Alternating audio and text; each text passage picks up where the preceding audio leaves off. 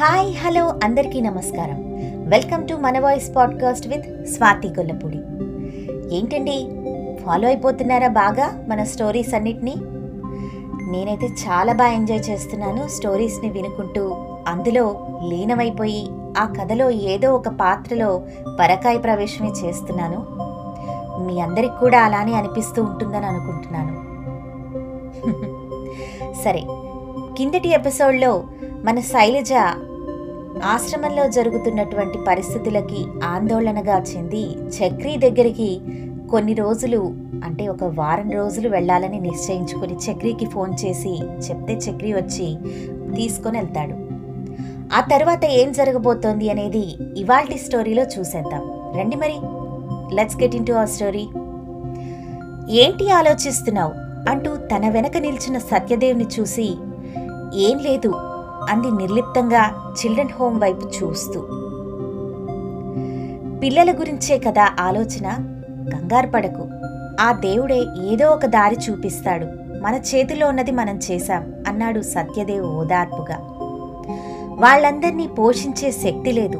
అలాగనే వాళ్ళందర్నీ అలా వీధిన పడేస్తే చూసి తట్టుకునే మనసు కాదు. కడుపున పుట్టకపోయినా అందరూ అమ్మ అంటుంటే ఈ జన్మకిది చాలు అని అనిపిస్తూ ఉంది అంది. స్టెలా కంట్లో నీరు గమనించిన సత్యదేవ్ స్టెలా ముఖాన్ని చేతుల్లో తీసుకుని చెంపలపై ఉన్న కన్నీటిని తుడిచి చెప్పానుగా అన్నీ సర్దుకుంటాయి అని. ముందిది చెప్పు పెళ్ళయ్యాక ఎక్కడికి వెళ్ళలేదు. నీకేమైనా కోరికలున్నాయా? ఏమైనా చూడాలని లేదా ఎక్కడికైనా వెళ్ళాలని? అని అడిగాడు. వయసులో ఉండగా సినిమాల్లో చూసి ఊటీ అనుకునేదాన్ని. తర్వాత తిరిగే అవకాశం ఆసక్తి రెండూ పోయాయి. మళ్ళీ ఇప్పుడు నువ్వు అడుగుతూ ఉంటే గుర్తుకొచ్చింది. కానీ ఇలాంటి సమయంలోనా? అనంది సందేహంగా. ఇలాంటప్పుడే వెళ్ళాలి. అప్పుడే కొంచెం విశ్రాంతి దొరికి మంచి ఐడియాలు రావచ్చు. సరే బట్టలు సర్దుకో టికెట్స్ బుక్ చేస్తాను అంటూ సరదాగా స్టెల్లా భుజం మీద చెయ్యి వేసి వేయబోయి ఆలోచించాడు. స్టెలా మాత్రం ఆగిన ఆ చేతిని భుజం మీద వేసుకుని సత్యదేవ్ వైపు చూసి నవ్వింది. తను కూడా నవ్వాడు. వయసులో ఉన్నప్పుడు శరీరం మీద ఆకర్షణతో పెళ్ళి చేసుకున్న ఆ తర్వాత బంధం ఉంది కాబట్టి జీవించడం ఆ పైన ఒకరికొకరు బాగా అలవాటు అయిపోవడం మామూలు జంటల మధ్య ఉండే బంధం. ఒకరికొకరు బాగా అర్థమయ్యాక ఇద్దరు కొత్త జీవితం ప్రారంభించాలి అనుకునే జంటలు మాత్రం ఎదుటివారి పట్ల ఆకర్షణ కన్నా వారిని కష్టపెట్టకూడదు అనే మనస్తత్వం ఉంటుంది. అలా ఉంటేనే వారి మలి జీవితం ఆనందంగా సుఖంగా సాగిపోతుంది. సత్యదేవ్ స్టెల్లా ఒకరినొకరు నువ్వు అని అనుకోవటానికి కొన్ని రోజులు పట్టింది. వారి మధ్య సాన్నిహిత్యం ఇప్పుడిప్పుడే పెరుగుతూ ఉంది. అది పెరిగి వారి మధ్య శారీరక దూరం చెరిగిపోవాలని కోరుకుంటున్నారు హోంలో అందరూ. శైలజ ఫామ్ హౌస్ అంటే ఎంత పెద్దదో అని అనుకుంది. కానీ మూడు పడుక గదుల విల్లా కాకపోతే విశాలంగా ఉంది. అక్కడ ఉన్న ఏడు రోజులు ఏడు క్షణాల్లాగా గడిచిపోయాయి.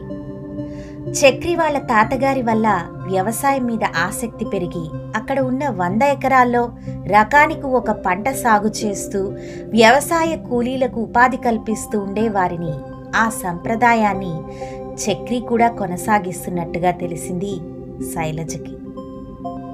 శైలజకి ఉన్న అనుమానం ఈ విషయంలో తేలిపోయింది. పిల్లలు తల్లిదండ్రులు లేదా వారిని పెంచిన వారి అడుగుజాడుల్లో నడుస్తారని వారిలాగే ప్రవర్తిస్తారని అప్పుడు తెలుసుకుంది.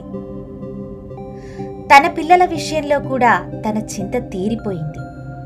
తనెక్కడ తప్పు చేసిందో తెలిసింది. బాగా చదవాలి అని పెద్ద ఉద్యోగాలు వస్తాయని బోలెడు డబ్బులు వస్తాయని తనే చెప్పి జాగ్రత్తగా ఎక్కువ బంధాలను కలపకుండా చదువుకి అంతరాయం కలగకూడదనే నెపంతో కొన్ని విలువలు తెలియనివ్వకుండా పెంచింది. ఇప్పుడు అనుభవిస్తూ ఉంది. చక్రి మనస్తత్వం చిత్రంగా అనిపించింది శైలజకి. అతనికి కావలసింది అతను మాట్లాడేది వినేవాళ్ళు తప్పు చేస్తే సరిదిద్దేవాళ్ళు తన గురించి ఆలోచించేవాళ్ళు కొంతమంది మధ్యతరగతి వారికి ఇలా వారి గురించి ఆలోచించేవాళ్ళు ఉంటారు కానీ వాళ్ళకి డబ్బు కావాలి ఒంటరితనము కావాలి. అంతే మన దగ్గర ఏదుంటుందో అది పనికిరానిదిలా కనిపిస్తుంది. దాన్ని పోగొట్టుకునేంత వరకు అని అనుకుంది శైలజ. శైలజ బయలుదేరే ముందు రోజు ఏదో పని ఉండి ఫోన్కి ఛార్జింగ్ పెట్టుకోలేదు. ఆ రోజంతా పొలాలు చూడ్డానికి వెళ్ళడంతో ఛార్జింగ్ పెట్టుకోవడం కుదరకపోవడం ఆ తరువాత పొద్దుపోయాక వచ్చి అలసటతో పడుకుండిపోవడంతో ఫోన్ గురించి మర్చిపోయింది. ఆ మరుసటి రోజు చక్రి హోం దగ్గర దింపాడు. లగేజ్ పెట్టడానికి లోపలకు వస్తానంటే ఏదో ముఖ్యమైన పని మీద వెళ్ళాలి అని చక్రి ముందు రోజు చెప్పడంతో అది గుర్తొచ్చి వారించి చక్రిని పంపేసింది. బ్యాగ్ బరువుగా లేకపోవడంతో భుజానికి తగిలించుకుని గేట్ దగ్గరకు వచ్చింది ఎప్పుడు నవ్వుతూ తనని పలకరించే వాచ్మెన్ దిగులుగా కూర్చునున్నాడు. శైలజ ఆశ్చర్యంగా లోపలకు అడుగుపెట్టింది.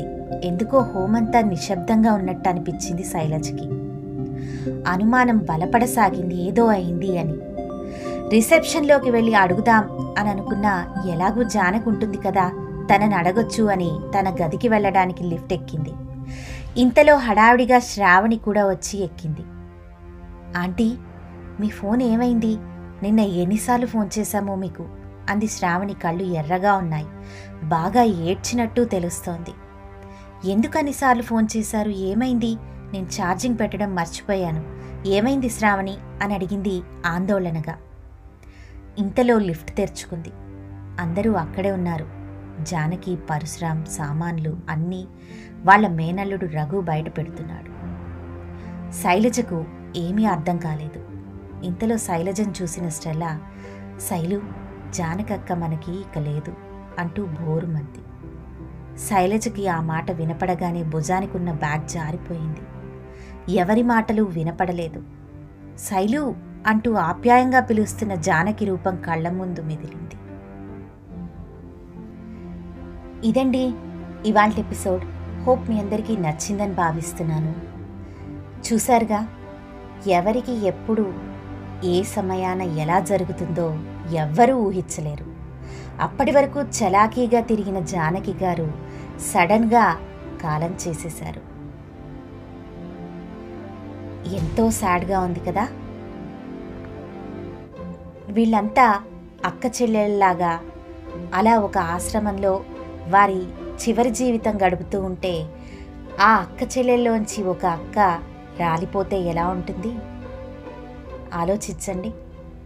అప్పుడప్పుడే వాళ్ళ మధ్య బంధుత్వాలు పెరుగుతూ ఉన్నాయి.